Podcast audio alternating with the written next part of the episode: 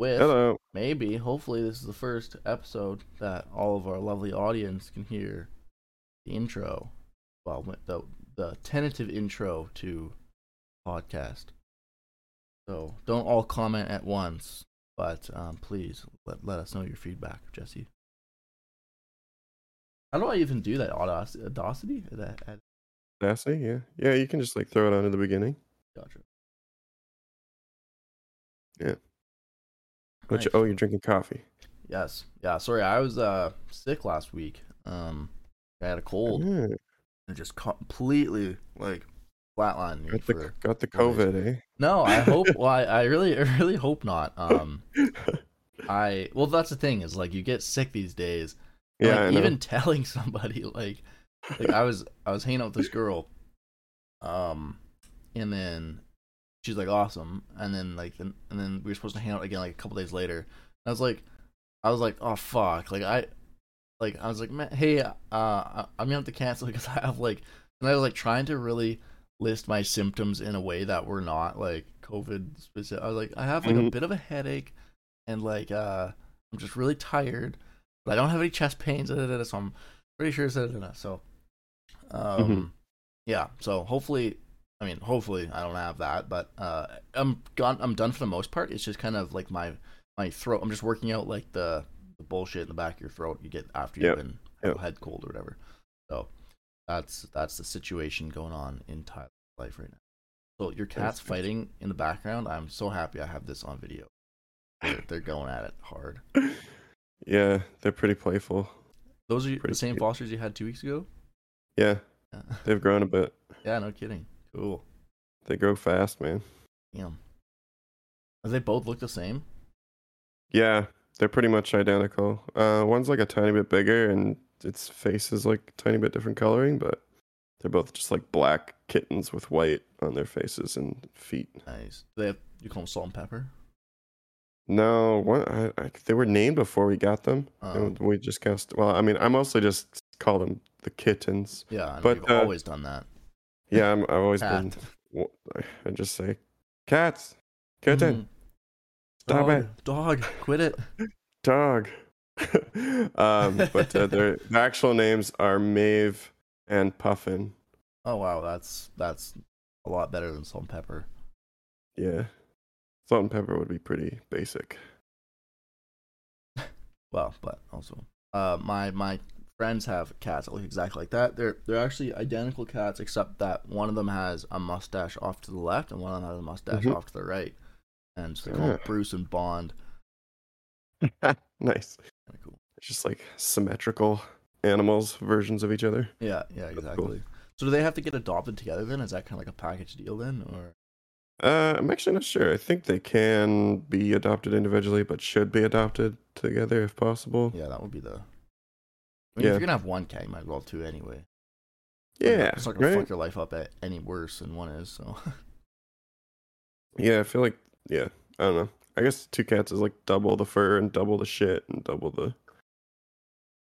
So yeah, I guess I guess like, but but as far as that, like you're, like to clean a litter box, your effort is already let's say eighty. that's true. Yeah, So to clean a little bit more is gonna be like ninety. You know, yeah, you're already Yeah. sweeping once a week or whatever the hell it is. yeah, totally. My last house that I lived in with my, my cousin and his girlfriend, man, like it was a bigger house.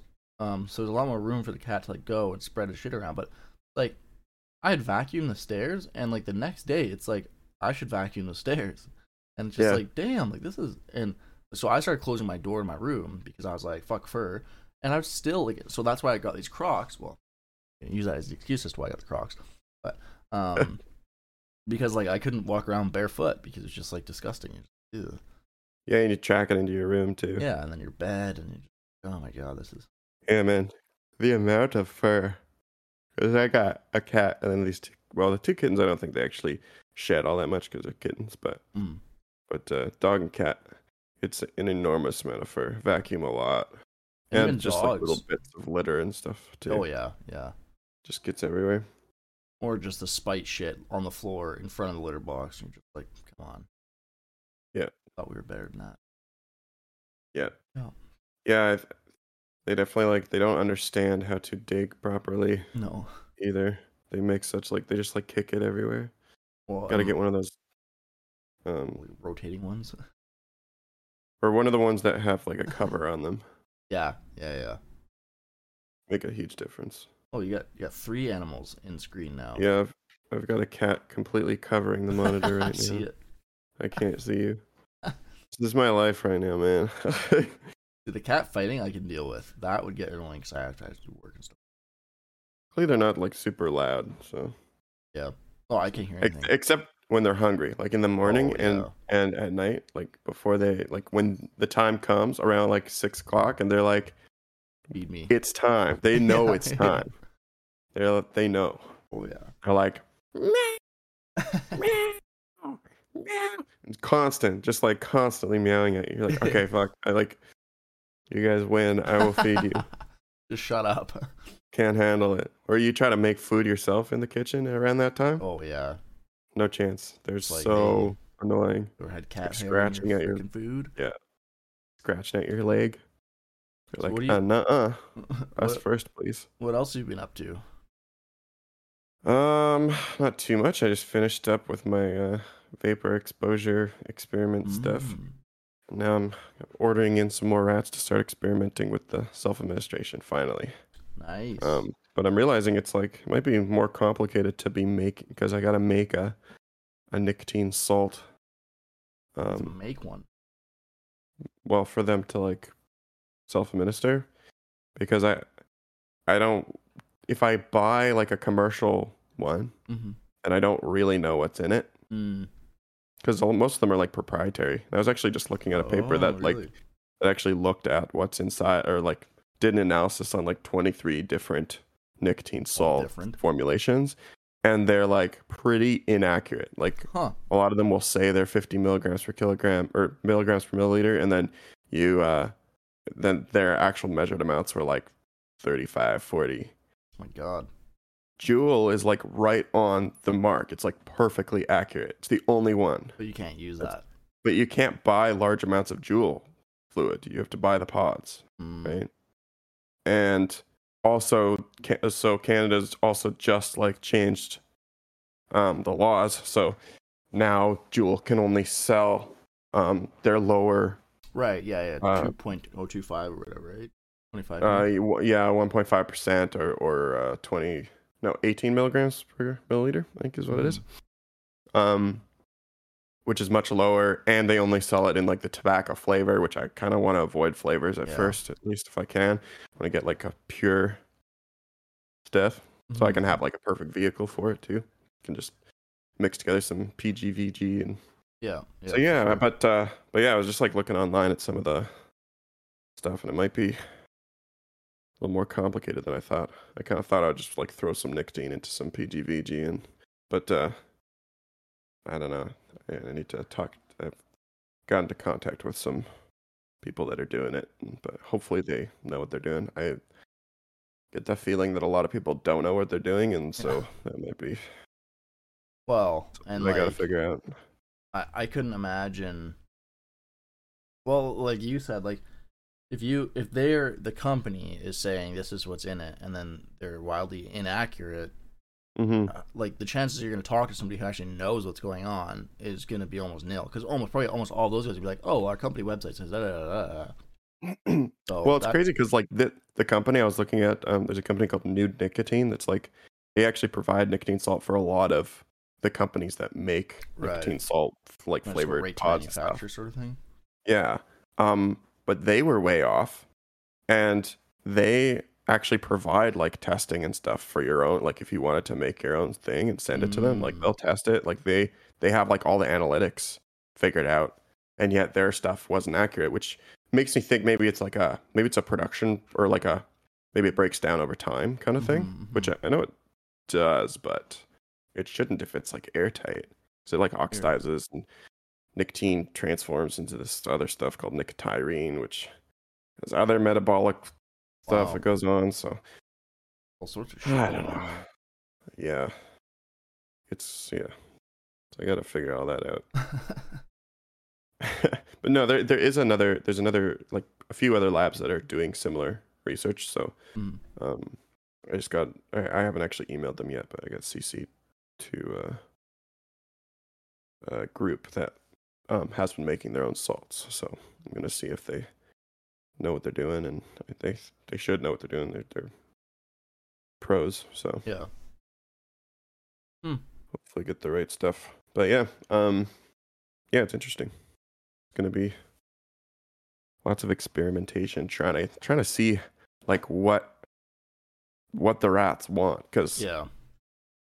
I know like like with humans research with like cigarette research, like there's Mhm. been like you know hundred years of trying to get tobacco to be exactly what humans want, Yeah. right? Like all the different formulations and and com- things that they add to it, like cigarettes, they add so many things right? to try to make it as addictive as possible, right? And so trying to match that with vaping and then match that with humans or with rats, sorry. hmm it's a whole nother thing. So like I don't know what concentration they're gonna want. I don't know what um like what ratio of like what pH because all that's another thing is like all these nicotine salts, their pHs are all over the place too. Right. Right. Right. So like I don't know what ratios of um salt they they actually want either. Because like that new nicotine Yep. company, they sell like three different ones. They saw like a smooth one that's like super smooth. They saw one that's got like a little bit of hit, one that's got lots of hit. So they like use different pHs to make it like burn a little bit because people like the burn after a while. Really?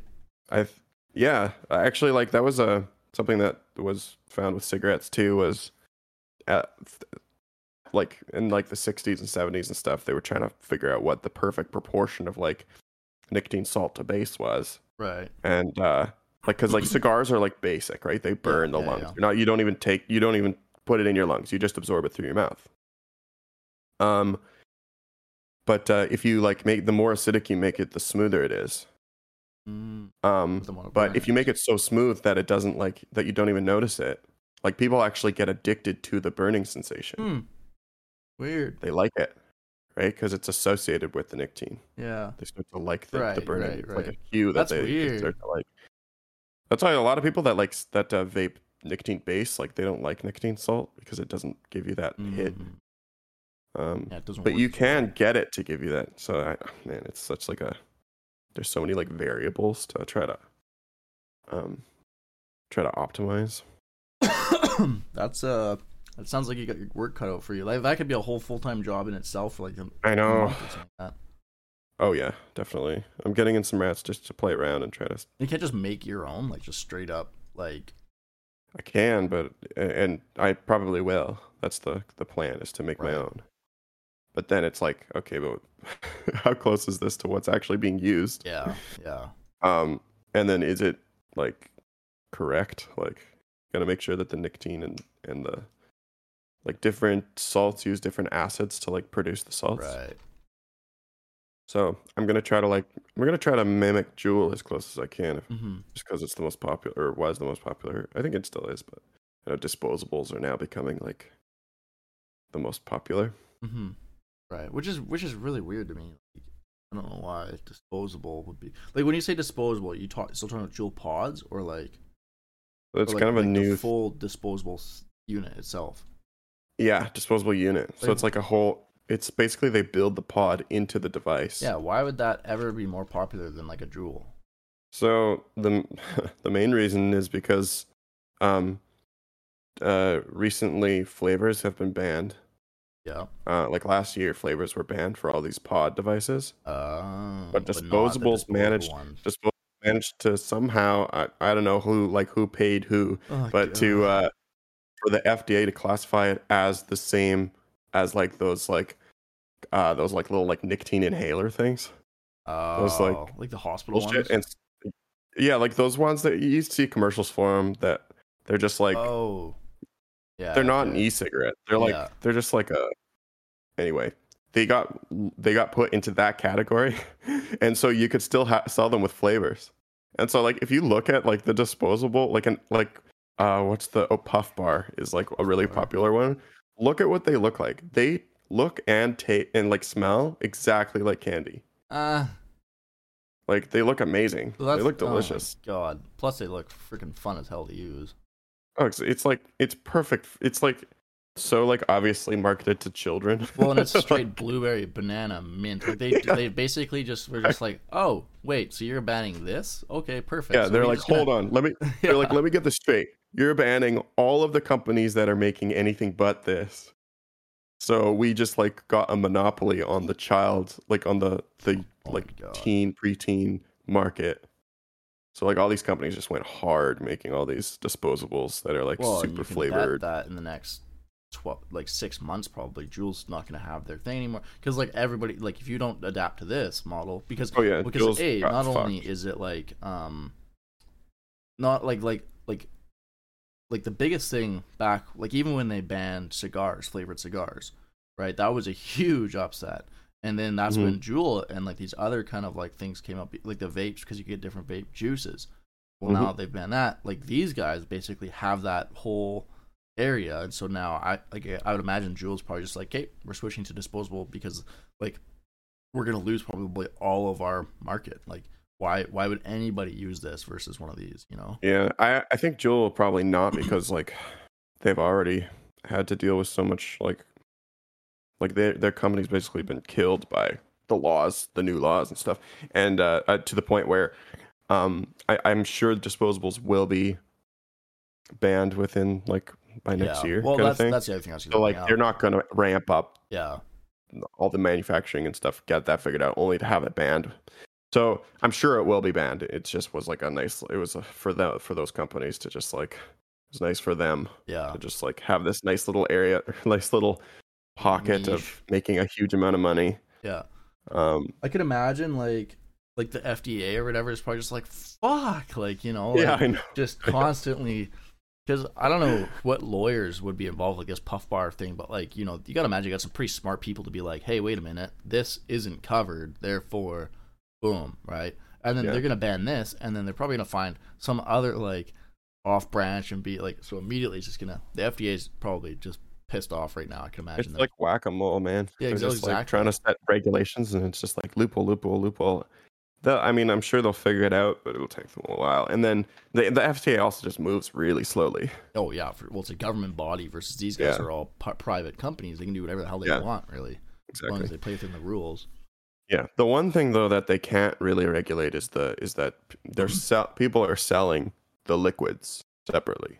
Oh, I Right. see. So that's allowed. So like still. you can just fill a little pod, right? Or you can Right. fill you can you can buy like you can buy refillable pods yeah, and then you can buy like a big bottle of something and you can sell that in whatever quantity you want because you can just say it's not meant to be smoked it's meant for right. skin or something i don't know Skin meant for Um, essential oil burners. Yeah so you can buy it in like you can buy it way higher quantity or concentrations Wow. you can buy it like 100 milligrams per milliliter um I don't know how I like because this like banana ice cool mint me like I would be so far deep in this rabbit hole of like smoking. These I know. things. I don't know how I because I've even had a Juul before. Like um mhm. for my buddy's wedding, I bought one because like for me, whenever I start drinking, I lose like all inhibitions, obviously. Um, yeah and then of course somebody always has a stealth or a Juul or whatever. And as soon as I get like one puff off that, I can pretty like the whole night. I'm just gonna be fiend. I'm just gonna be like, hey, uh, you know, one of these, you know, come on over here. yeah And then like it, it's and then the next day I wake up and I and I'm just so sick. Like my throat is just messed Yeah. up, like all that stuff. And so I bought this Juul for that wedding, used it like religiously the whole time, and then gave it. I was like, this this is not mine. You here you go. And they're just like, what? And I was like, no, I don't want it. Like, and so uh, I've somehow like kept it to like almost like a party drug sort of thing. Yeah. But geez, it's like I so don't know, cheap man. too that's like it's the, or the disposables too it's like seven bucks and you get like um it's the equivalent of like two and a half pods or something Wow. Juul. Wow. because it's like it's more it's like a larger because if it was just one pod it would be pretty Right, right. expensive but um but yeah they like they smell incredible That get like a mango one or like a what was the other one we had like a melon one or something they're like the colors are just like i i have such a sweet tooth and i really like Yeah. candy and like sour candy and like fruity candy and these things like just looking at them, I'm just like, ooh, I want to try. But it's like, what? Wait, like it's just crazy that like I'm trying to, I'm researching this crap. And you're like getting addicted to it. Even I'm like, I want to try that. That's crazy. I wonder if you have like some kind of workers' like- compensation. If you're just like like worker safety. Get if, it- if you're just like addicted to Addicted to nicotine. the thing. you- No, no, like I like I know not to try it just because I know it's so addictive. But I love the just- fact that they have um like 17 flavors, and yet some sad fuck is still gonna buy tobacco flavored. Like, yeah, like what is with you? You know, why would you ever do tobacco flavor? Like, those are the flavors that haven't been banned. So yeah, I guess. So. if uh, if they do get a flavor ban, they can just remove everything except for the tobacco flavor. They probably don't sell a lot of it. No. I I guess maybe if you are if you are somebody that's trying to quit cigarettes yeah, and you want something that's as similar as possible, yeah, and I guess you're trying to quit That's everything. probably why. Probably Yeah. like no flavors, etc. That that would make sense. Yeah. Oh man. because I mean, people definitely do start to like Yeah. everything about a cigarette after a while. Flavor, the smell, the I I actually say, do like I like the smell of um, tobacco burning. I like the smell of unburnt, like vanilla flavored tobacco is super Yeah, good same. smelling. And then, like I, I like bought a pipe, like a legitimate like pipe, or what, like this was, Mhm. and uh tried smoking it. and It tastes like shite, but you know I faked myself into thinking it was. It was, I was really cool for being an 18 year old with a wooden pipe smoking on my Of course, yeah. Um, definitely would. um, it does smell really cool. it's also There's kind of good- badass. Like I don't know, I kind of like the lure Yeah. of like like you know, I keep thinking about like myself in the future and being like, man, when I have a house and I have a room with like old leather chairs and I have like a jar of like the pr- finest nicotine picked from whatever the finest tobacco bushes in the world, you know, packing a Fine cured tobacco in Yeah. your in your scotch. yeah, exactly. That I was like Yeah. 18 making like minimum wage sitting on the balcony with like this old fucking jacket on. This is Just emptying cigarettes into Yeah, it. yeah. Built to tie there. Freaking Popper City. Um, uh, what was I gonna say? I was gonna say not not fine. Leather chairs. No, Cured- no, no, fine no, cured no, nicotine We're going, we're going tobacco. too far. No, now I've definitely forgotten. um, dude, uh, probably not as cool as it as it was. Um, That's all right. You'll remember Dude, later. have you ever had? Well, I guess probably not because you don't do any of that stuff. But um, I was just out with some buddies. Like this was maybe two years ago, and uh, I was like, "Hey, does anyone have any gum?" He's like, "Well, I got a piece of Nicorette," and I was just like, "Oh, why not? Like that sounds like it'd give me." He's like, "Yeah, I'll give you a buzz," and I was like, "Oh, sweet, why not?"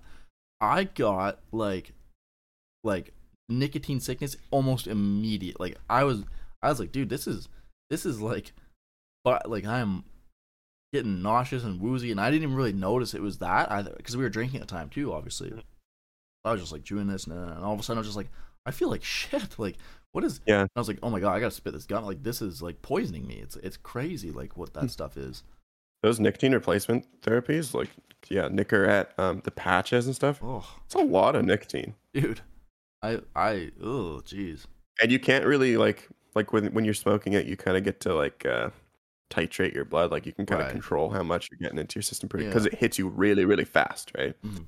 Um, but with the gum, it's kind of a it's just a lot, and, and especially if you don't know what, what's going on. The patch, this thing, it's the same thing. It's like it's a slow Yeah, release of a large amount. It's kind of like uh, edibles almost. yeah, like, yeah, exactly. Well, it kind of hits you with like more than you. Yeah. I, I was like, Anticipate. oh god, like it, it was like ruined my night almost. I was like, Jesus. Yeah. Spit it out and I felt like fine like after I don't know half an hour an hour, but I was just like, whoa, I know, no, no, no, no. Yeah. Yeah, I've never tried that. Oh, I would not. Yeah. Um.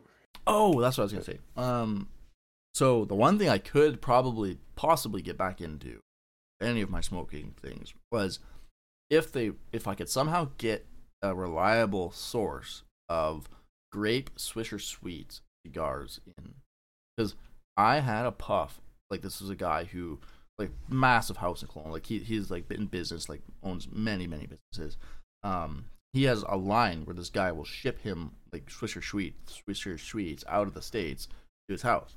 So he's got like boxes of this stuff. When I was over at his house, I got invited to go for dinner or whatever with my family. And you know, we're downstairs. He's got like an underground garage, like all of these nice cars, and then like a little section with like a hookah and like his little cigar smoking room. And I was like, this is Mhm. badass. And then he pulls out the Swisher Sweets, and I was like, whoa, like I haven't ever seen one of these. I didn't expect like like that like you know the the flavored cig- cigars that you know we used to smoke with Ty or I don't know if you've ever had any, but um those were like mildly flavored. Like you know it was still very overpowered by cigar flavor. You could tell it was just like Yeah. whatever, still kind of gross. This stuff was like literally smoking candy. I was just like, what is like what? Like no wonder these got banned. Um, that would be the only thing I could possibly see myself like indulging in every every Mhm. so often. Would be like a grape swisher. That was just just incredible. Yeah, I, I do remember when I was younger, Oz had the hookah. Yeah, I remember So that. I remember using the hookah quite a lot. I never felt anything. Um, Yeah, but I did like I enjoyed the like the flavor of it and everything because you get all these different flavors. Um, and so it was just like a cool exp- or like a cool Yeah. sensation. But it's amazing because like with ju- uh, with a hookah, you you consume quite a large amount of nicotine because it you know you you go for like an hour just Yeah. like drawing large amounts and trying to blow smoke rings and all that, and it's really really smooth. You don't really notice it. Mhm. Well, the taste amazing.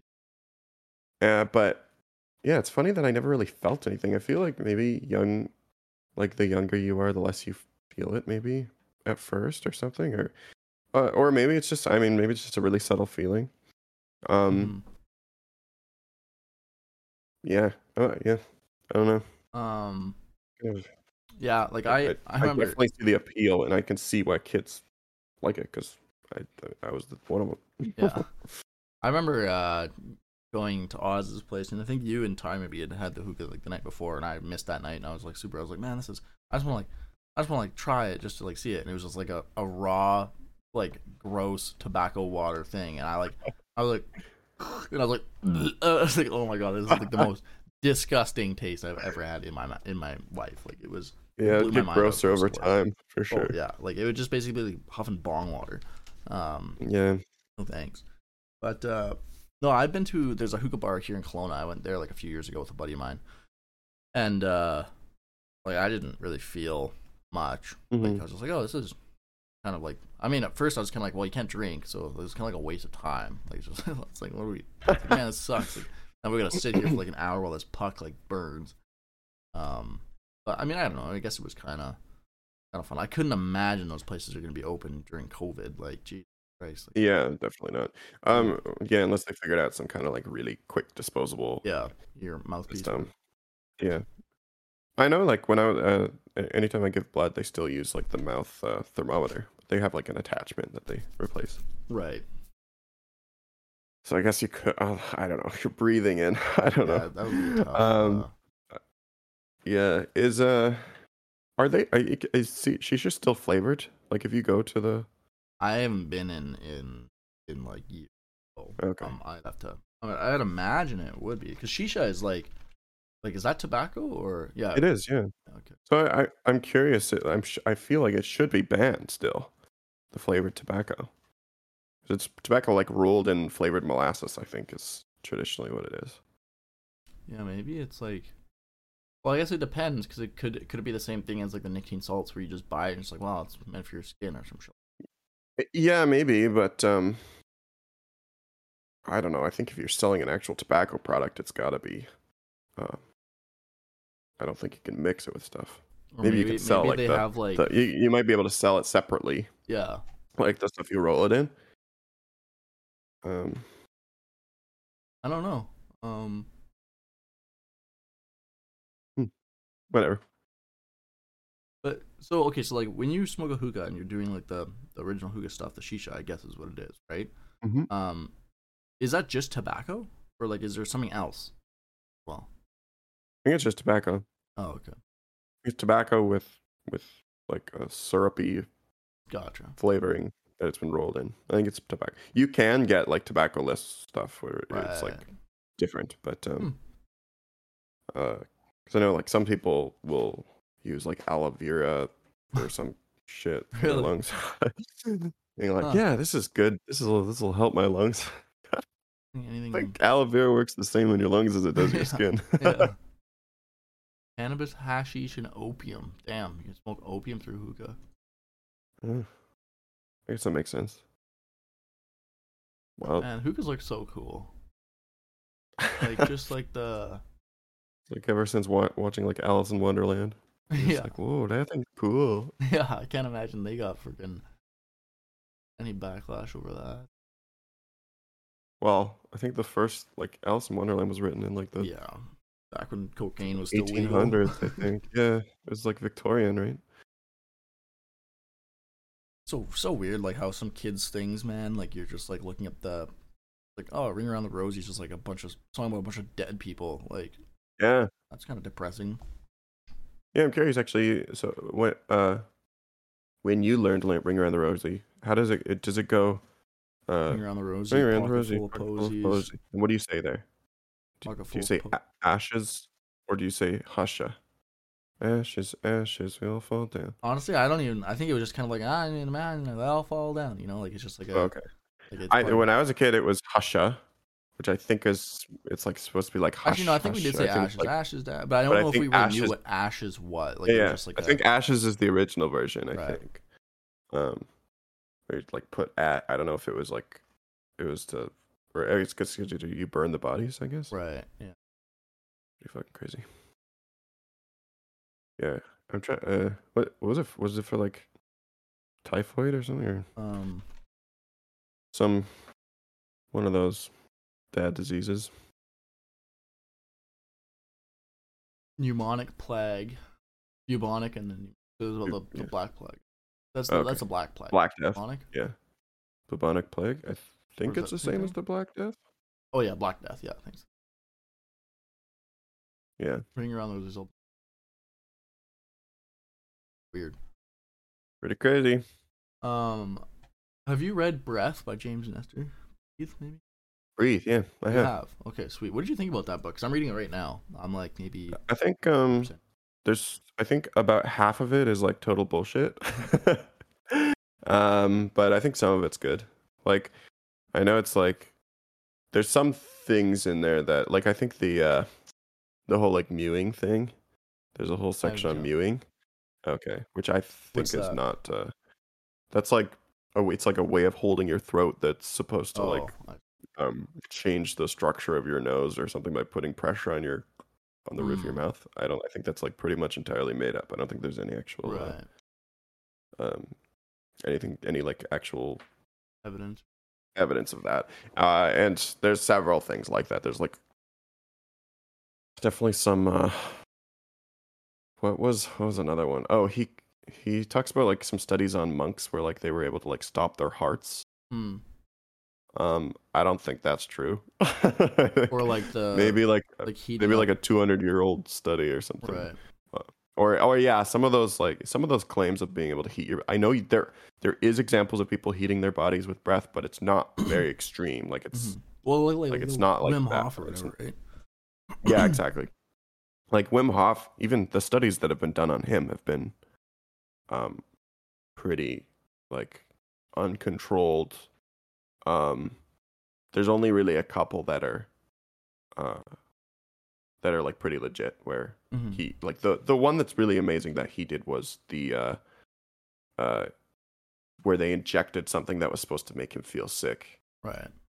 and then he taught a bunch of people his method and they were injected and they didn't feel sick Hmm. um but he doesn't actually have any like i don't think he's actually has any like physiologically Different. unique yeah i know i know like like his method itself is kind of a um a version of an older like um method used by monks hmm in tibet or something Right. um Because my my whole thoughts about the whole thing, and this is kind of like an interesting like thing, and and this is where I think it gets a little like you know wishy washy and not really backed by Mhm. science and all that kind of crap. Um, but like, and again, you have to call me out if I'm acting fucking Yeah, crazy here. I'm I don't have any scientific background about this, but like so like because you've heard like the law of attraction and like you know like I don't know if you ever read the book The Secret or anything like that, where it's just like No, oh like there's been I don't. I'm not.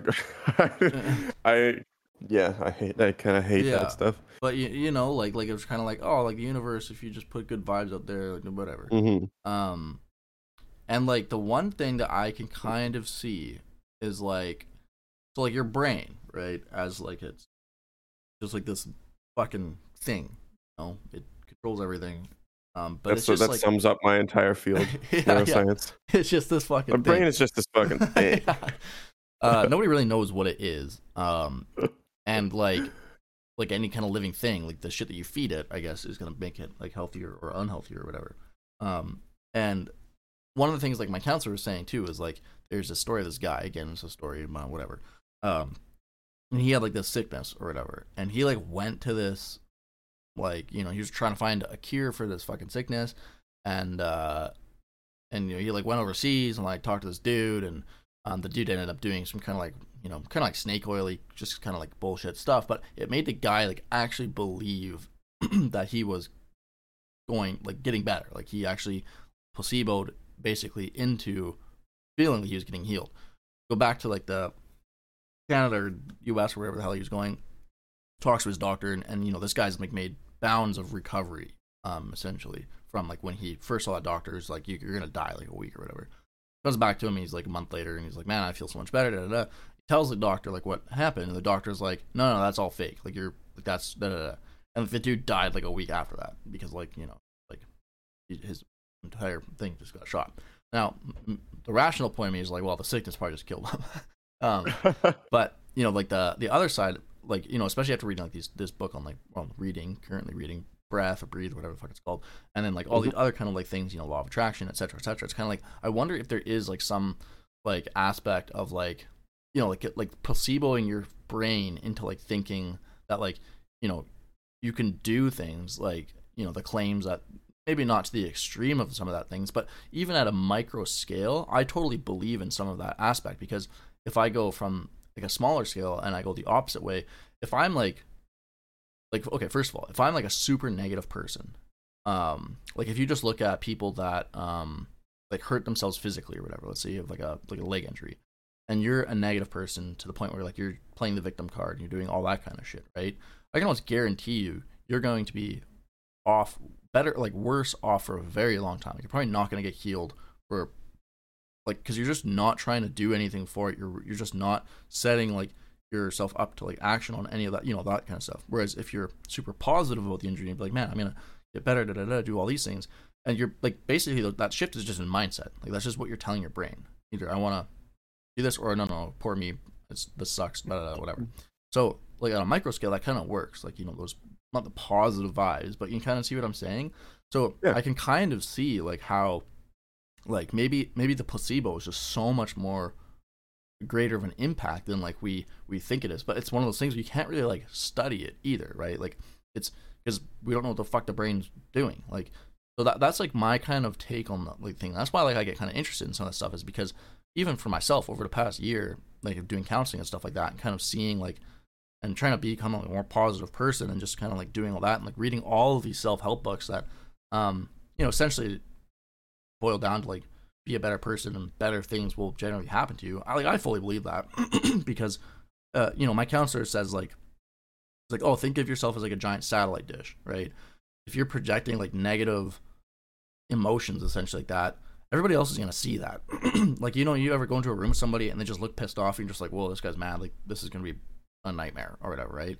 Versus if you go into a room and like someone's got like you know they're just cheery and happy like mrs cameron was in grade four right? You go into that room and you're just like fuck this class is to be good you know? Like that's like the satellite dish that you're projecting. So if you're constantly projecting like that negative kind of attitude or whatever no doubt that like everybody else is like you know just like the physical things in the world are gonna like react to that right? That's kind of like my thoughts on like the whole thing. So that's why like i kind of give some merit to like the some wild claims that like you know i hear when it's just like oh like just think better and you'll heal yourself of this and that. It's, you know i'm still very much science scientific based but to some point i don't know it's like okay i can understand how science we this there's no evidence to back this up, but at the same time, there's really no evidence to explain like why some people just have like these miracles either, right? So that's like kind of where I'm like that's like what I'm trying to understand, like like or or just see if like you know that's the case or whatnot. So I, I'm interested in your thoughts on that, or if you just think I'm fucking crazy. Oh, um, so I mean, there's definitely going to be an element of truth to pretty much everything. Yeah. Um, nothing's really black and white. I think. Uh, um, as far as so, okay, positivity. there's a lot there. Yeah, there's a lot there. I'm trying to think where to where to start here. So, placebo is has been quite well researched, and and it certainly is a powerful um, thing. And I I I think actually uh, when it comes to uh, a lot of like really impressive physical feats of humans, so much of it is mental that Yeah. if you do believe that you have the magical elixir that gives you the power to do this, that actually is a, a- an incredibly powerful thing. I think that's why Wim Hof is able to break all these records. One Yeah, of the main reasons is that he believes in his Yeah. method so freaking strongly. He's like, like he's hundred percent sure that it's that it's correct, and that's why it works. You know, Mhm, uh, and and placebos certainly like placebos work really well, not just for the people taking them even, but for you know if you uh, placebos are also given for children, right? Right. And the parents, the the effect of the placebo is extreme, is, like even more so in some situations, more Right. powerful on the parents just thinking that their kid Yeah. has been given the miracle drug. Right. Um, so it's not necessarily. I, I, I think uh, the the majority of it is just like you believing. It's it doesn't actually even have to do with the placebo helping you. It just has to do with the way you're looking at it. hmm So it's it's not actually like even necessarily helping. Um, Right. That being said, there are some physiological effects that can result from that. hmm Um, and I think a lot of that is is probably endorphin based. I think, uh, especially when it comes to like positive effects. There's also negative effects, but um, but uh, your body has natural ways of dealing with pain. For instance, Mhm. right? Mhm. Um, through endorphins and enkephalins, and there's these things which are uh, they're the endogenous, the the naturally occurring like opium or opioids or um, morphines in your body, right? That's what in, uh, endorphin stands for endogenous morphine, hmm which is like a naturally occurring morphine like chemical in your body. hmm And positivity is associated with more of that type of um, Chemical. those chemicals where right, where you you know if you are happier if you are you can you can produce more of them i think. Hmm um i'm not sure if that's been really really well studied but i i suspect that i know depression is associated with um inflammation and less of those things so it makes sense that optim or and, and it, it's also not necessarily uh, a one-way road it Right. might be that if you naturally have more endorphins then you're going to be a happier person hmm um, and so you recover better. So it's it's Right. actually more of a it's actually like the it's not that being more positive helps you, or like it's not like it's not like it's a uh, well you just need to be more positive and then things will work out. It's more like things actually just work out for people that are there or you're people that are naturally have a disposition to be more positive Mhm. Are luckier and end up with more positive outcomes.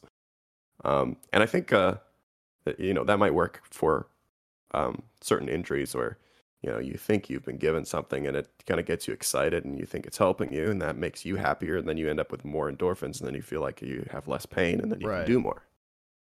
Um, I. I, and, and then the other thing you were talking about was how people treat you, which is certainly the case, which is that more positive people attract more positive people because Mhm. positive people want to be around positive people. That's one of the Mhm. reasons that they're so positive. Right.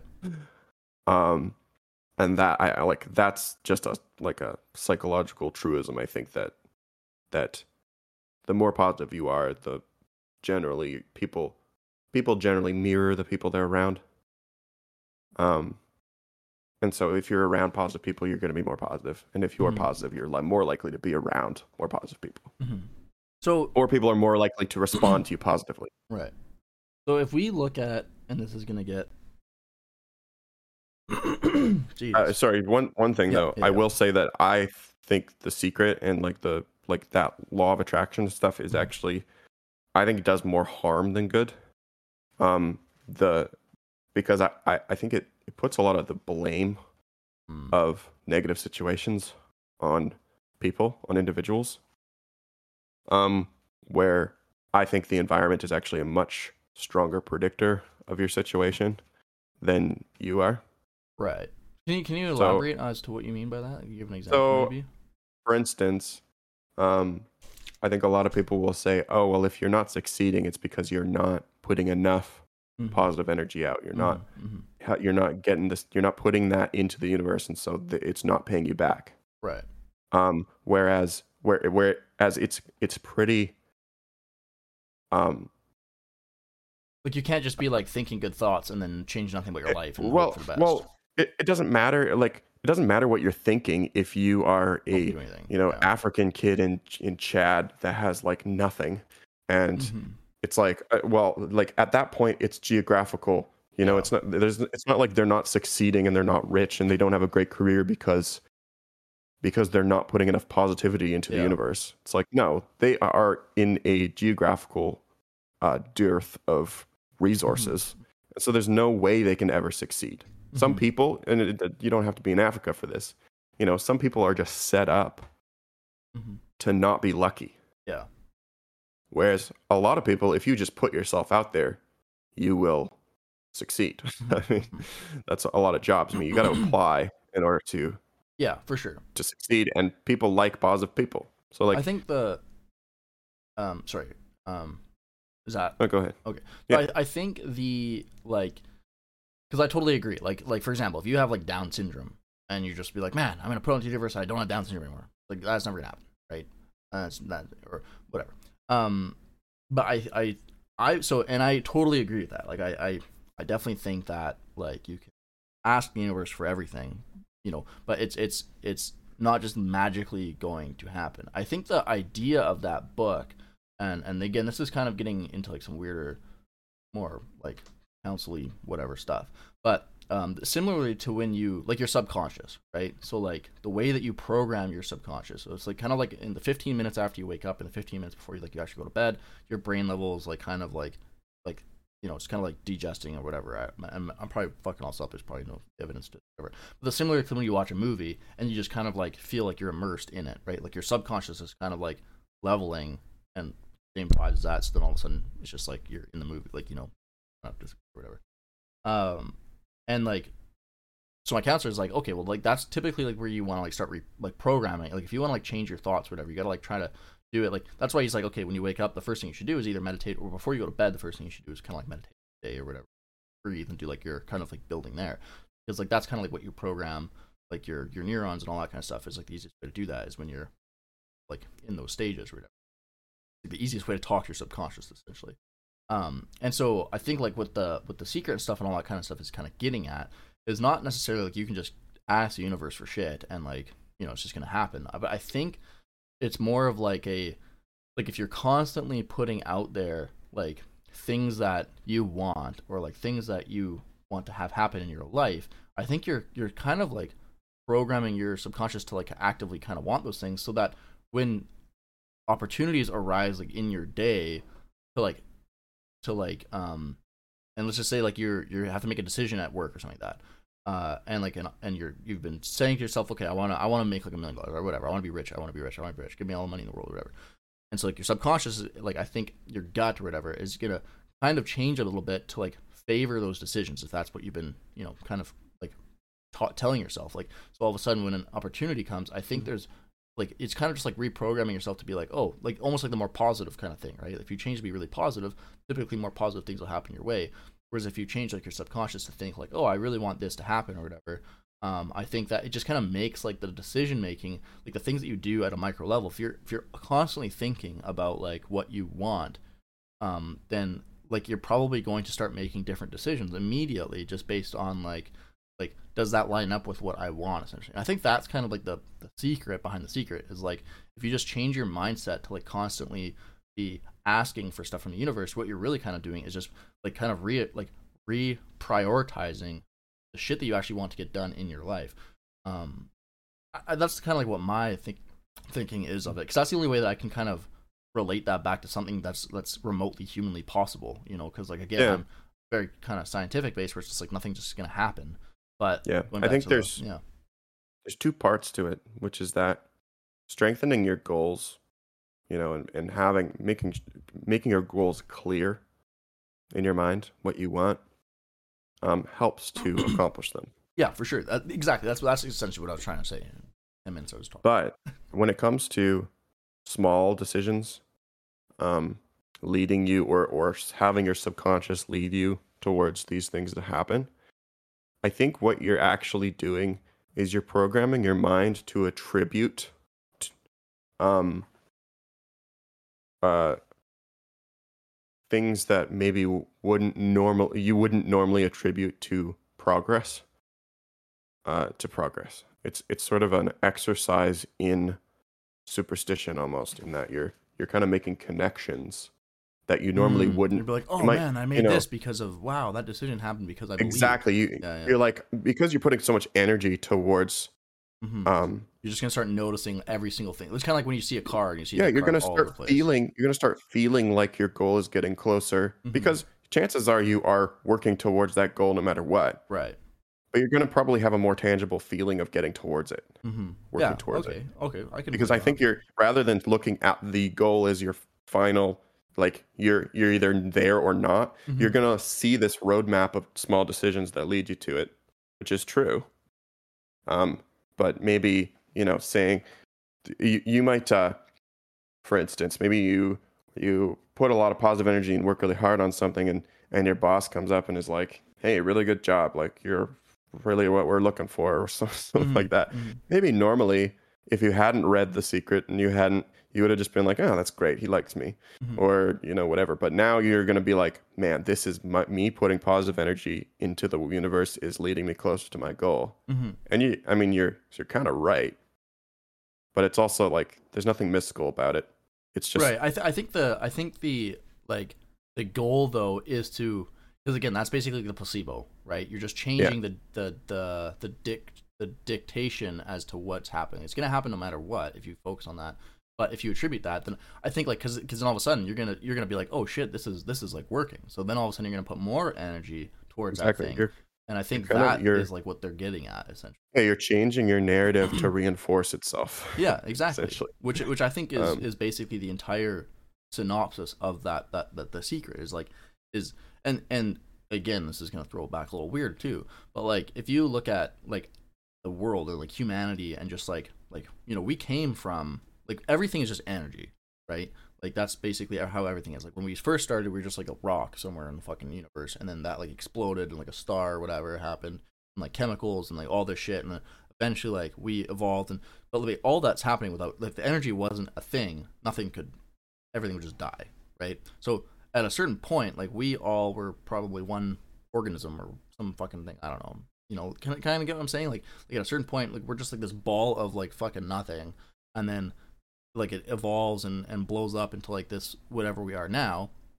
But energy is still kind of like at the very core of like like everything. And i and i mean like like legitimately like electricity like you know um electrons and shit like that like energy like that.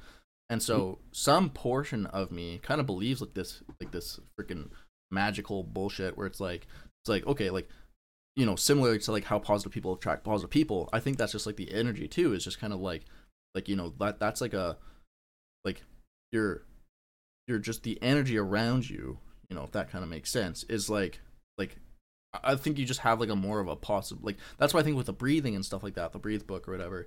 Like I think that's kind of like what the, the same thing they're getting at as well. Where it's just like you know if you well actually actually not necessarily, but like kind of like more of the uh you know like the placebo like Wim Hof or whatever. Where it's just like like I think his energy is just so far towards that point where it's just like he can trick his brain into like just thinking that like you know he's able to do this and like you said like and then he can. And I think like when other people kind of go to his seminars or whatever like he's just releasing that that same energy and they have no choice but to you know accept that and and do that and all of a sudden everybody there is kind of like on the same like wavelength as him. Um like Hmm. that's kind of like how i kind of view like that whole the same thing i was talking about the satellite dishes like what you put out there like the energy that you're putting out there is the energy you're going to get back right? Like so if you like are a miserable piece of shit chances are everybody else around you is going to be like oh my god this guy's fucking miserable whatever. And then you know their energy is now kind of like I get over whatever. Um, so that's kind of like how I'm kind of not viewing the world, but just like it's just like an interesting thing to think about because of like, especially when you look back at like how like like because even the breathe book at the beginning of it he kind of talks about how the world like evolved from nothing. It's like well at some point we were just like this fucking ball of whatever and now like we're all basically the same thing especially if you were to zoom out like even right now and look at us from like a like a bazillion light years away we're basically just like a, a cell in like a massive like like a um organization right? Like like earth is really not that big when you when you zoom out a million different ways. We're just like a, like an ant right? Like there's probably like a billion different earths or whatever you know or whatever like that when you look at that that far away. Like it, like I, I kind of look at it as like we're just like like a like we're the same scale of an ant at just a different scale you know Right. some aliens probably just like oh we should Yeah. step on this ant just all of us immediately you know? yeah, I think um uh energy is a tough thing to define. Um especially in our minds, I think energy is uh well, for one thing, it, it linguistically gets mixed up. yeah In yeah that- for sure We so, like associating the energy you give off with the emotional energy you give off Mhm, mhm. are two very very different things.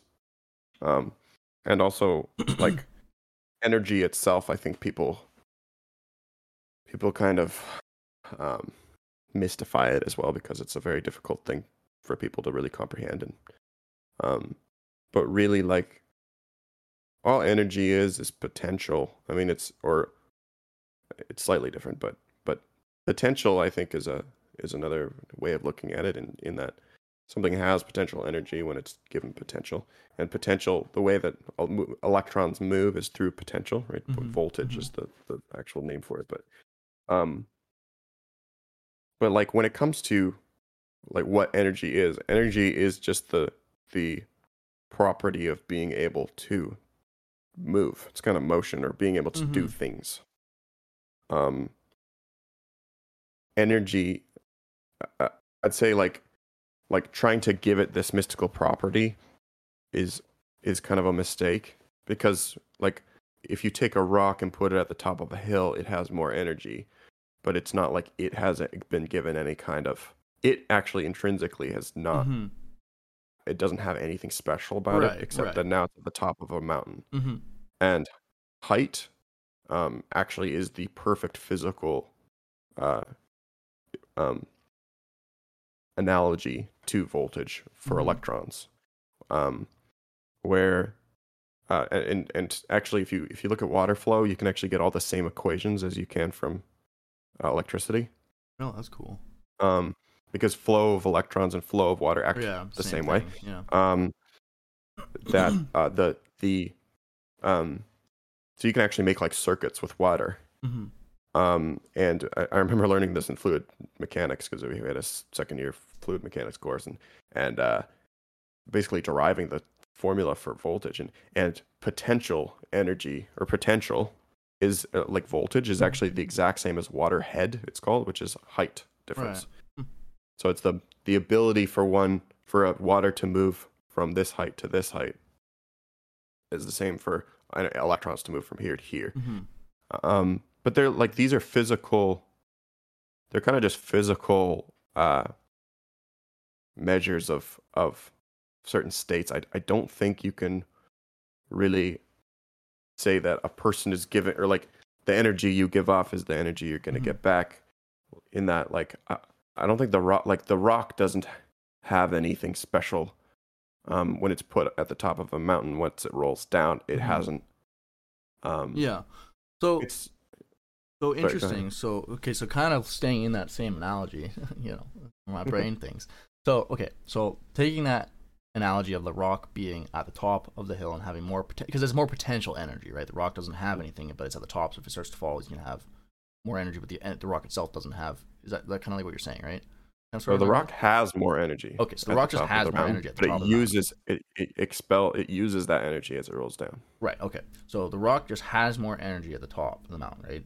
Now, if you look at like when people are typically depressed or happy, you know, they use that same kind of like um resonance. It's like, oh, like if you're way up here, you know, that's generally looked at like you're doing well, and if you're way down here, then it means like you're depressed or whatever, right? Like you're like, oh, I'm on the top of the whatever. Like I feel like I'm on top of the world, right? So is it could it could it be the case that uh, like your brain is almost kind of like faking itself into think that like it has more energy just because it's at the top of. If you constantly think of the, every day that you're you're like exceeding and you're like, oh man, I feel like I'm on top of the world today. Like, wouldn't that essentially be the exact same analogy that you just given about the rock and the height being like that? Whereas if you constantly think you're at the bottom of the, the thing, the bottom of the hill, and like your mind at some point like relates it to like a physical piece or whatever, like you you're just not gonna have as much energy as the person who thinks they're at the top of that hill, and then their brain kind of like resonates that to being like, oh, I'm physically in a better spot. Like, is that that is that kind of like an interesting piece there? Bullshit. I mean, it's an analogy. Mm-hmm. Um, it's gonna be an analogy. So it's, I mean, it's still like like the energies are not the same. I, I, I sorry, I like the point I was trying to make is that I think people kind of equate the two things, Mm-hmm. and that they stop seeing it as an analogy and they start seeing it as actually being the same thing. They'd be like, oh, well, this gives off energy. I give off energy. Mm-hmm. I am energy. We are all energy. Life is energy. Mm-hmm. When it's like, it's actually, you know, it's a little more complicated than that. And energy is really just this, what's causing stuff to move around. Mm-hmm. Um, you're not going to get more energy depending on your brain state. Um, you uh, said something. What was it? Um,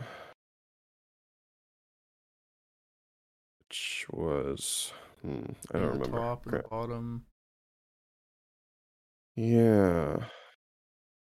Um. Oh, I was just gonna say. I I mean, you you can also be at the top um without really having any mental, without like, uh, without being on purpose. You can just take some like methamphetamines or something. That'll give you more energy. Yeah. true. um. But that's not necessarily good. So like having more energy isn't always good. Cocaine gives you energy. right. Um. But, But, like mania, but if you've ever been mania around is a somebody on cocaine, problem they're, they're of- typically a lot more hell of fun to be around. So technically, you're getting off better vibes. You know. yeah. That's like if, if you I if mean, you just stumbled upon a bunch of people who were like high as fuck on heroin or something like that, but you had no idea, you'd probably be like, man, this is some good vibes. Like in this, like you know, there's some there's some good vibes in this room, right? We're just like happy as hell. da, da, da. And then it's just so after you're just like, oh shit, that's actually not that good. Yeah, yeah. maybe. Yeah, I mean, there's there's giving off energy does require that you have more rest too. Um, like people that are naturally manic Mm. usually have depressive yeah. um states as well. So I guess in that way, uh, that that is a good uh, analogy for the you know the the ups and downs of the Mhm. rock or whatever. um, in that what if you give off, you're actually it, it's not going to give you more energy. It's going to Mhm. leave you with a deficit. I think too, like too, like a, a, a lot of it is is natural inclination, Right. and there's only so much you can actually fight against, or you Mhm. can fight against your own nature. Right. Um, which isn't to say that you can't. I mean, you certainly can fight against your own nature, and you can try to. Uh, there are um, uh, genetic effects hmm to um, changing your the way you you live. Mhm.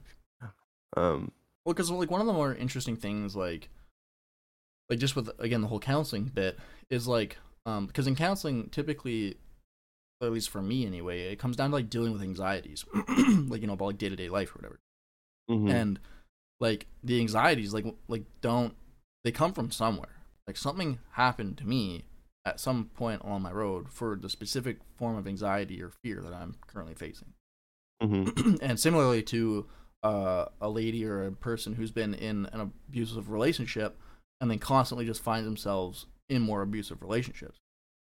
And so Yeah. like the the technique that counselors use is to kind of like like go back to like if you have a fear of being cheated on or whatever um and you've been cheated on in the past t- chances are like your brain got like rewired like like you know like you're physically like change those neurons in your brain so that when this happens you feel those same triggers right? And some Mhm. people have no idea. Like some people just man i don't know why i get so pissed off sometimes. I don't know why like when she does this i get like super insecure you know all that kind of stuff. Um and typically it's because of that like old like that thing that happened to you right? And so like that's what like my counselor calls like little traumas or big traumas. Like every single thing that happened to you in your life is kind of um is enforcing either a narrative or or like like in a good way or a bad way right? Mhm. like if something happened to you as a kid and you interpret that as being scary you might have like something that happens to you as an adult and that same neuron is going to trigger and be like oh shit this is and then it's gonna, your bar, your brain is going into the survival mode you know and all that kind of stuff. And so a lot of the counseling techniques are basically trying to put yourself mentally back to where that happened to you as a kid and then trying to like change the outcome of what like in your brain you know? So it's like my counselor uses an example of going to see like little jude basically right? So if like jude's Mhm. crying when he's a kid because of something happened you would go you know you do a bunch of breathing kind of like settle your heart rate down or whatever get your subconscious whatever kind of you know just like out of the now and just kind of more calm. And then you'd imagine like yourself as like an adult going to find this kid who like didn't have that um um like he didn't have like the healthy way of dealing with it. And then the counselor basically walks you through of how to like counsel like console that Mhm. kid the little version of you. And you know that's how like the some form of counseling heals those kind of like traumas or whatever and um so i just find like all that kind of like interesting because like it's it's like a way of of like changing like the energy as well. Like it kind of goes back to that same conversation whereas if you're just putting negative energy out like that that same example of somebody being in a, an abusive relationship if you're constantly attracting like is it, like they do attract they're attracting another relationship that's set up to be in trauma right? Like another like stockholm syndrome right? So it's like if you can change that narrative or whatever you can change like where that is then you can kind of like like you know it- like that's a part of what you would call like your environment or whatever the way you were raised but you can actually kind of like adjust that or the mindset like you know you can rewire those two neurons um and start building like the healthy habit version of that sort of thing. Does that make sense? I don't know. Absolutely, yeah. So, so I, I think where my problem is is I, I think by looking at these things in terms of energy and by looking Mhm, at them in yeah. terms of Scientific- positive and negative, yeah. uh, I think that mystifies Right. something that doesn't need to be mystified. right. I see. I see I think so. So, um, absolutely, the way to deal with trauma is re-narrativization and Mhm. cognitive behavioral therapy, where you Mhm. can actually, um, where uh, you have the tools, you have the yeah the um, rationalizational, or you you have the ability to rationalize things that you couldn't Yeah. as a kid. yeah exactly And so you're looking, you're going, you're trying to get back to that state. It's kind of like a you know a scary movie. The only way to deal with it is by thinking about it over and over and over. Yeah. Things that have disturbed you, thinking about it over and over. It's exposure, yeah exposure therapy, right? Mhm. Um, but not just thinking about. It's also saying, I know that it's just yeah a movie, or I know that Mhm. right, it's rationalization, which is something you're really bad at as a kid, and which is why you you basically accumulate all this trauma, and and Right. certain people are more genetically susceptible to those that trauma, um, than others. Um, in we we kind of refer to it as a biopsychosocial, um, uh, way of looking at things, where it's like so it's like it's biological, it's sociological, social, um, and it's psychological. Mhm. there's like there's components. It's it, that's one of the um that's like the main uh theory of schizophrenia is that there's like there's different components to like there's it's it has a genetic component but if you have the genes necessary for it doesn't mean you're going to get it. Mm, there is a mhm, trauma component but if you have that trauma you're not necessarily going to get it. Mm. and there's an environmental as like there's all sorts of things that work together that give you schizophrenia um not none of those on their own is Right. necessary right or sufficient. You, you need some kind of combination of of yeah, those things. imbalance or Exactly. Um, but that's kind of the way I look at most things. Is that there's this mixture of genetics, and there's the environment that's dictating those genetics and how they end up, and then there's also the present in which you can actually um, try to direct that as well. mm-hmm. Um, and I think yeah, like like CBT is like the gold standard yeah um, for dealing with those types of things by by re-narrativizing mm-hmm. the traumas that you have. Um, but I, I, I just I, I don't see a. I think when people mystify that by trying to add positive and negative energy, it's it's more about it's it's more just about rationalization. It's not Mhm. necessarily positivity. Um, because really you don't necessarily want to look at your traumas in a positive light either. You want to rationalize them and be like, you know what, like this wasn't my fault that or whatever yeah this wasn't my fault. This I had no way Yeah. of dealing with this. back then. I was a kid, and the people that were involved, or you know, they they also probably didn't know what they were doing, or or were or had an environmental um, trauma of some kind that led them to do this too. Right? It's Mhm. like you try to like rationalize in such a way it's like this just happened, Right. and there's no reason to have any kind of feeling towards it. Um. So like, yeah, I'm a huge supporter of CBT Mhm. and uh, and therapy in general. But I I think um, adding all these bits about um, there's there's sort of that Freudian subconscious and and um, the positive and negative energy, and I think that stuff almost makes a makes a kind of a religion Yeah. therapy. Yeah. hmm counseling that isn't necessary. Right. Um, I think it that. over it over it over mystifies something that really should just be rational, Right. Right. and I think it actually works best when it's just rational. Hmm Yeah, like you're you're being like like you explain kind of like the like the like the two neurons like you just put it almost dead simple like hey like there's there's a formula we just do this and you just do that over and Hmm. over and over again and you're good. There's not like a magical aspect to it sort of thing. So, Yeah, yeah. I think it, it can feel very magical because You've never experienced because like kind of emotions are so yeah. hard to explain and emotions are so hard to um, because you feel them so yeah they're so like passion like they're there's something that to try to understand them you feel like you need to go into like um, really mystical territory right. but if you just think of it in terms of you know i'm uh, i have a particular set of chemicals in my brain that Mhm, yeah, correspond to understanding a Mhm. situation and a certain number of chemicals associated with negative emotions. And so trying to go to this memory that is associated with negative emotions and trying to think of it uh, trying to think of it at the same time as the rational chemicals and then brains that or neurons that fire together wire together they you you just thinking about those two things together associates them and break and starts to deteriorate the association between the The negative yeah. emotional chemicals and that you know i i think there's you can really just look at it and ter- i mean i don't know if that's exactly what's going on there's certainly more complicated than that but but uh, you can look at it in such a way that it's really just i am trying to activate my um or i'm trying to think of this memory without activating my amygdala which Mhm. is connected to that negative emotion Right.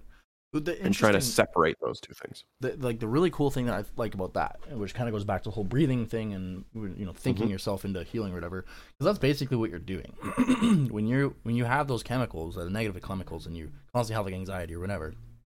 You're basically saying that you have the ability to think about stuff. That's all you're doing is you're just thinking about a negative thing, but then you have tools to kind of go and like rewire the way that you, you interpreted that and all you're really do you're not do like you're literally just sitting there closing your eyes and thinking about something and then you're changing the way that your brain is like, chemically wired and that's why i kind of sort of believe some of like the the shit where it's like like if you put like your healing energies towards like something i, I feel like there's there's like stuff that does happen there like if like you know like uh, you know i can't explain it or anything like that but um, that's just kind of like what I what I've been getting at is kind of like I I'm, I'm, I think because everything is just chemicals. If you are feeding your brain like these healthy things, like the way that CBT is done or whatever you revisit, you're, it's all just in your head and you're just telling your brain, simmer down, fucking figure this out, right?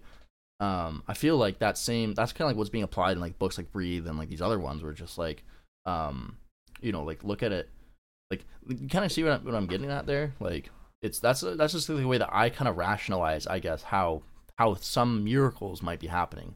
Um, like Mhm. even even like the other day, like when I was sick or whatever, I was just like, I was like, hey, fuck, I'm gonna try this thing. I'm gonna I'm gonna be like, man, I just really want to not be sick. So I was just like, I'm just gonna fucking, I don't know, I don't even know what I was doing. I was just like, "Ah, I'm just gonna fucking, don't be sick anymore. You know, just like telling my brain, I was like, I'm not sick. I feel healthy. I'm I'm I'm not sick anymore. Da, da, da. Like the Barney Stinson. Uh, Yeah, yeah, exactly, right. But I was just kind of like, I was like, I'm just gonna put my mindset into somebody who's not sick.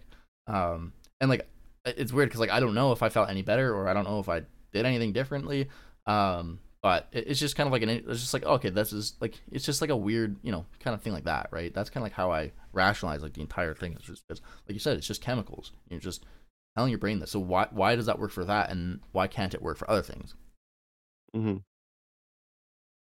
Yeah, I think um, part of it's just that it's so complicated that Yeah, kind of hard to rationalize it itself. for sure.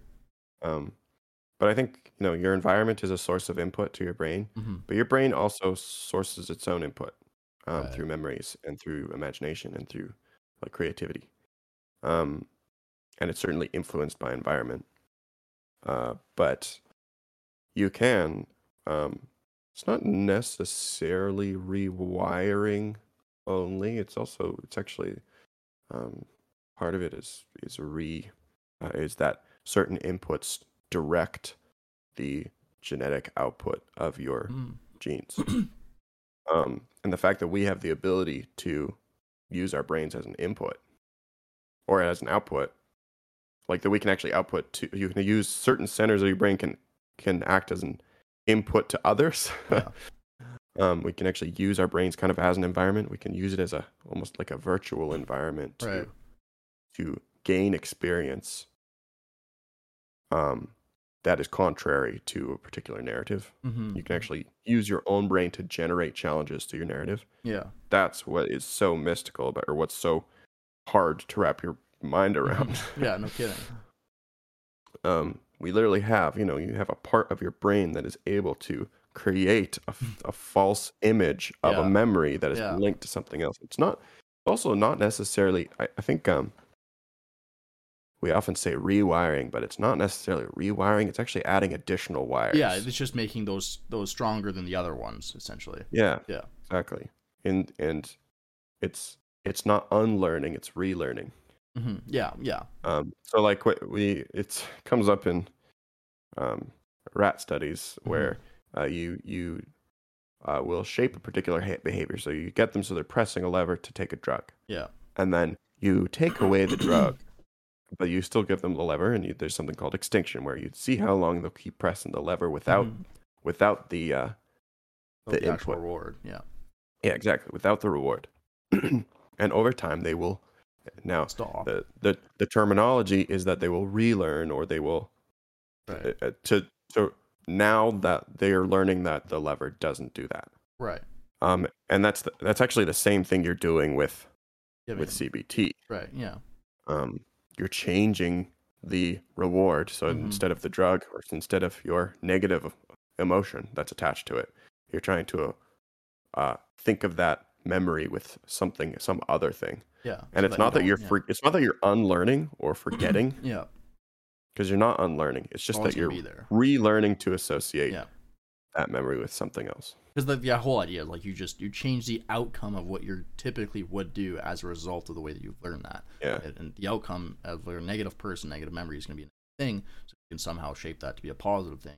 That's like it's not like you're you're just magically going to forget about that memory happening. It's not like it didn't happen to you either. It's just Mhm. that you're changing the way that you res- react to that, which is Right. What I So with a rat, with a rat, the out the the uh, con- the kind of conclusion of that, the the behavioral conclusion is that they will press the lever less yeah, right. But it's still always because it's not be giving there. them the reward. hmm They might remember that one at one point it gave you the reward, Yeah, but now it doesn't. right. That's the same thing again with the with the behaviors ne- or with the um, negative memory is this be- this memory used to affect me this way, but now because my brain is a plastic, constantly learning thing, I uh, I actually learned that this memory now is associated with something else and uh, and doesn't affect me that way anymore. Yeah, for sure. It's such a powerful tool that we have. Um, That's why I find it so interesting. What's also uh, amazing about it is that it's been around for so long. Like that, that idea of of being able to like CBT yeah. has been part of so many ancient um, Mm.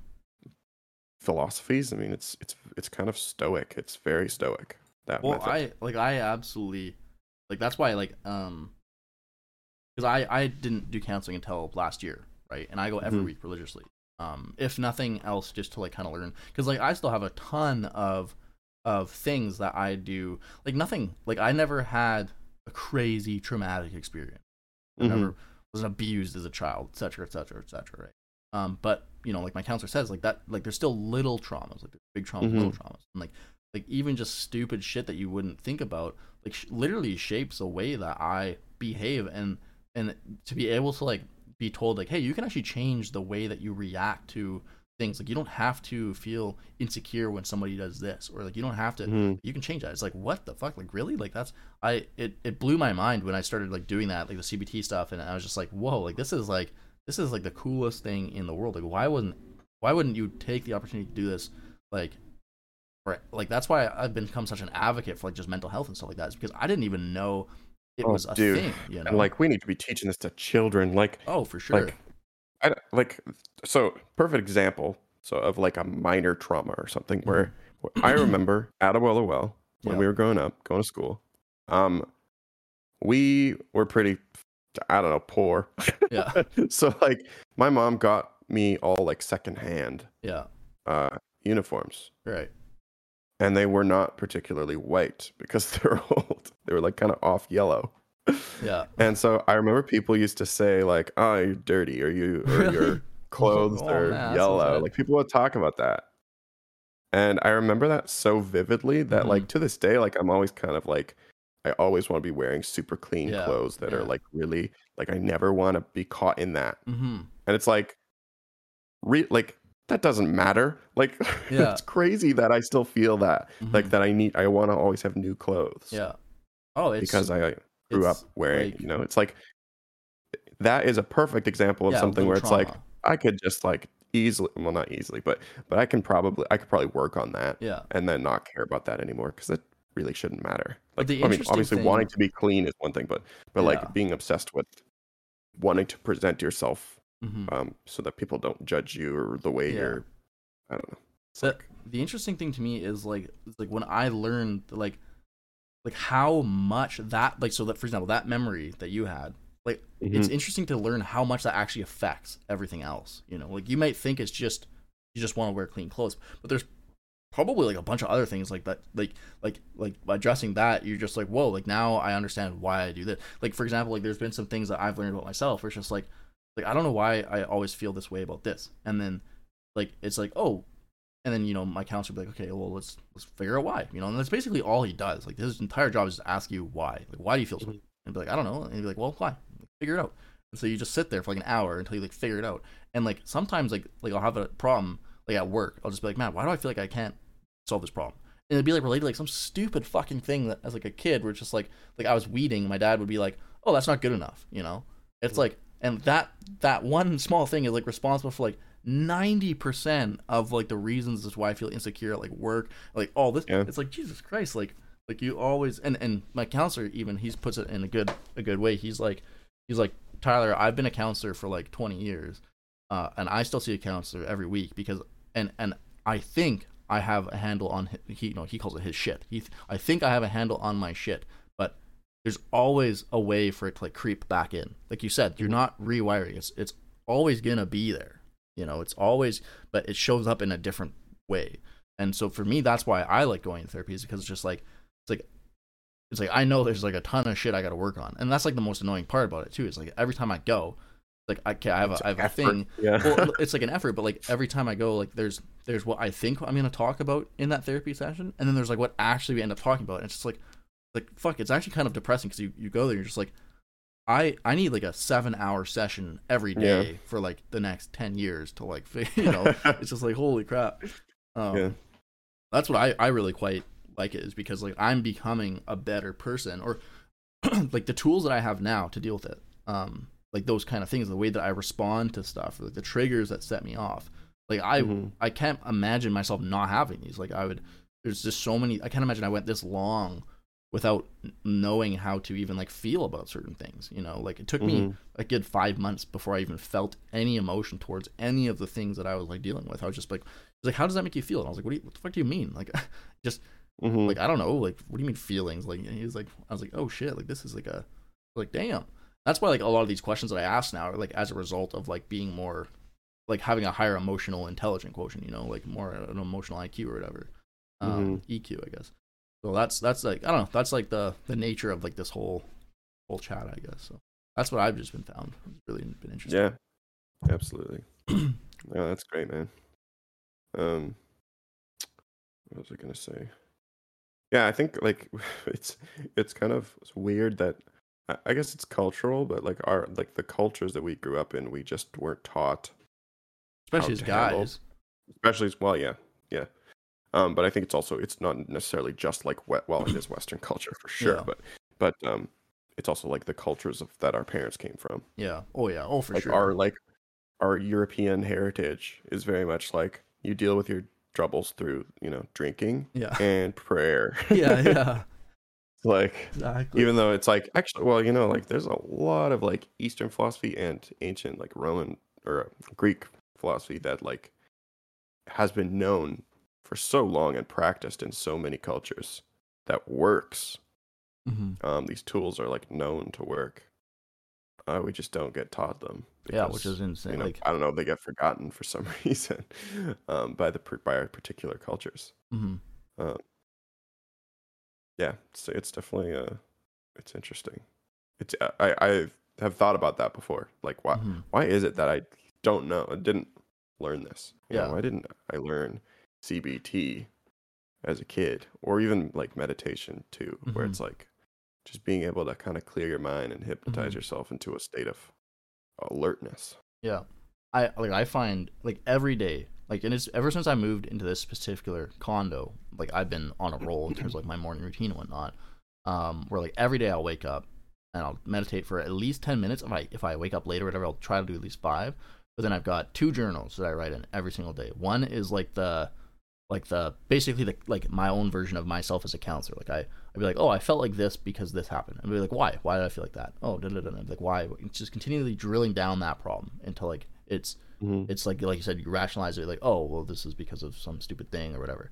Um, and so every day I, I write in that journal, and then every day I write in like the gratitude one, which is more of like the healthy, positive energy or whatever. Like, oh, I'm Mhm. thankful that I have all this shit or whatever. Um, and like I found like even just that that the the journal the, the shit journals what what um, my counselor calls it like we write down like how you felt and like what happened like why did you respond to this way? That alone has reinforced so many of the tools like that you know i've been learning over the past like year. It, it's actually crazy because like i'll i'll like uh, bring that journal to counseling sometimes and i'll be like man i felt like this and then like i'll read them like through and he'd be like jesus christ dude you like you just like you just broke down that like you know like he's like man you're using and i was like if i if you told me even what journaling was a year and a half ago i'd be like man that sounds like bullshit. Like that sounds like the stupidest shit in the world. I'm not gonna write about? What am i gonna write about you know but now it's just kind of like uh it's almost like a, a formulaic way of dealing with like stuff which i find just so interesting like the shit that i end up finding on my own like like i'll write down something that'd be like a girl problem and then eventually it'll just be like at the bottom of it it'll be like well when i was younger this happened i was like damn it like you know that's fucking weird you know like it's it's super super cool i I, Yeah. I don't know it's just fascinating to me like the way that like that that powers in all of us you know but yeah well taught. dude that's that that's literally what the essay was designed for right. The, the structure of the essay was designed to be a thought uh, like a th- way of thinking through things. Mm, the thesis was your initial basically your initial thought or belief your hypothesis Right. and then you'd work through you'd basically just write down your thoughts about this thing in in a categorized way. And then you write your conclusion and you go back to the thesis and you go look at how much your thoughts have changed mm, just by looking at something methodically. Um i really thought Uh, about it like which that it's is interesting interesting, right? Like you, like the way a, an essay was meant to be was not necessarily to be to persuade other people, but to look, look, look through, persuade yourself your- rifle through your thoughts. Yeah, Yeah. exactly. Or to put your thoughts down onto paper in such a way that you can um, argue it yourself. So, and I know we got to wrap up pretty, pretty quickly here, but like, Yeah, so, yeah. so just going back to the essay thing, was it is it expected that it was just your thoughts alone, or was it expected that you would start with a hypothesis and actually go and like do some research and then come back and be like like this, or was it literally just like thinking and being like like you're just sitting there writing and you just write the entire time, and then throughout that whole session you're kind of like changing your thoughts while you think about them, or is it kind of like you're writing one on Monday, then you do some stuff on Tuesday, and then you come back on Wednesday, and like is that the case, or a bit of both, or what? Um, I don't know if it's necessarily a set of rules. To be honest, Right, it's just something guess. Charlie told me at one point, so I don't even know if it's true. But uh, It, sound, it sounds right. Like but it I think yeah, it sounds right. Um, yeah, I would assume it, it was probably meant to be done in one setting or one sitting, but I have no idea. Mhm. History of the essay. Uh, that's so Um, cool. An attempt Yeah, I mean, essay is to try or to attempt Okay. means it's French. I guess. cool. Well, I think we should probably wrap this one up. This has been a pretty cool, Yeah, pretty good, good. good chat. Great. Great Cool. chat. Think I'm bullshit or not? hmm no, Ra- rationally no way, bullshit. it's just like.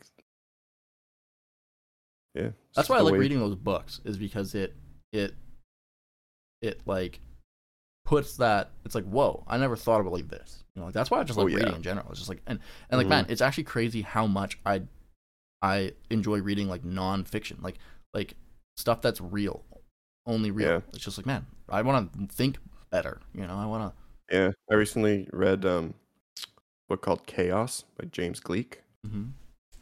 Um, just changes the way you look at the world. Although I, it's very like physicsy and mathematical, but also a um, movie based off of Jason Statham so. actually probably not based Ah. off of it a veteran detective unrelated. joins force with a rookie policeman that's not what you're talking Yeah, I'm gonna say that's not it. No. uh, no, it's just like the history of chaos theory. Right. So- Oh, Um, but uh, it's really, really like just interesting the way damn. so much of the world is not. Uh, you can't actually capture it in uh, in linear equations. It's a it's a really um, I'll look at that one. Is look it? at It's gotta be pretty dry. eh? Uh, I think it's interesting, but um, it's dense. I guess it's like Because you pretty, listen to uh, it, right? When you say you read, you're yeah, I actually listen listening to to it. Yeah. Okay. Yeah. Maybe I'll. Start. Um. Cool. You know what? Something I just thought too. Like last thought as well is like I wonder. Like hopefully we live both you and me a very long life, and I hope we continue to chat like this. But I wonder like if we if we were to continue recording these podcasts, we got to the end uh-huh. like we're both like 85 like you know forgetting shit and all that kind of stuff like i wonder like episode 10102 is going to be Mhm, like, mhm. i wonder if it's still be talking about the same boring shit that we're talking about now or if it's going to actually be like like we're like like super intellectual sages people are like paying to listen to our podcast We'll probably be talking about like Ocarina of Time still. yeah do you remember uh, what kind of video games are you playing or it's just like the like episode like 9000 to 10000 is the exact same one because we both have dementia so it's just like the same thoughts over and over Just start over. yeah. All right. Oh, well, we should probably wrap this up. Hope so. Um, All right. Thanks for the chat. This has been another episode of the, The Jude Jude and and, Tyler Pod- podcast. Tyler podcast. Ty podcast. Tide Ty. Pod- Tide- Tide Pods. The Lurpod.